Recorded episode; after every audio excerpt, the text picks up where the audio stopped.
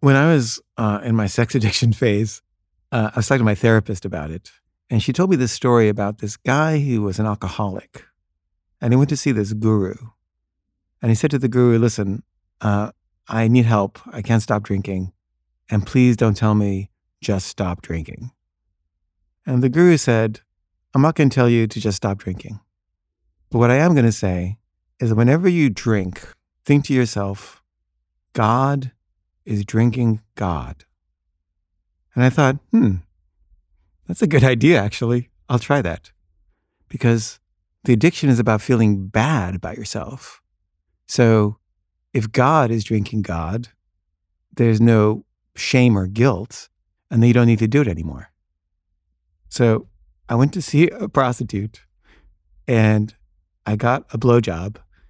And the whole time I was thinking to myself, God is getting a blowjob from God. And I thought that might cure me, but it didn't.